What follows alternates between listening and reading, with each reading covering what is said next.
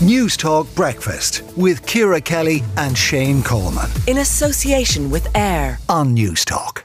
Now, is it the end of the line for the Latin language? Father Christopher Dillon, after 50 years of teaching Latin in Glenstal Abbey, uh, you feel it's the time is right to bow out.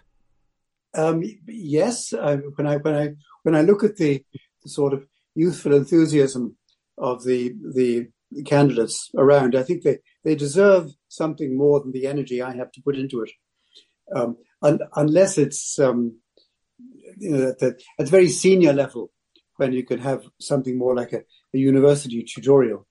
Um, it doesn't.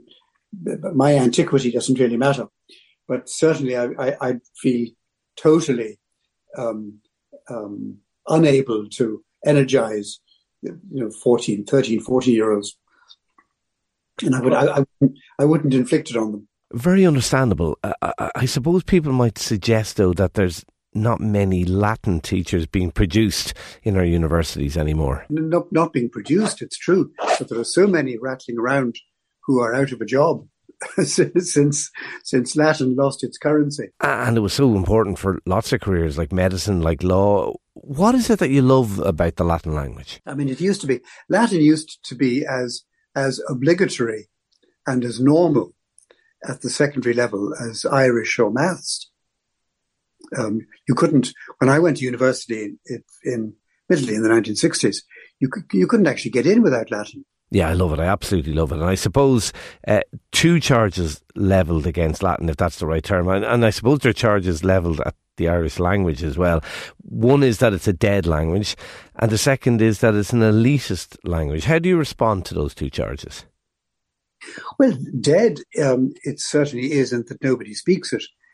Um, but elitist, I think that's that's a kind of um, politically correct noise. The fact of the matter is that any principal of any school could perfectly well appoint somebody to teach Latin if anybody wanted to learn it.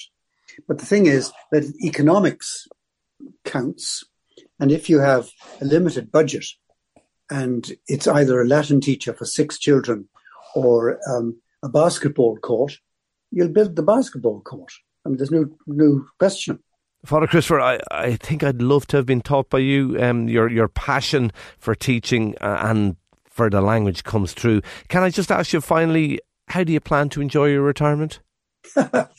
um, if I can find someone who'll teach me to swim, I, I, I, can't.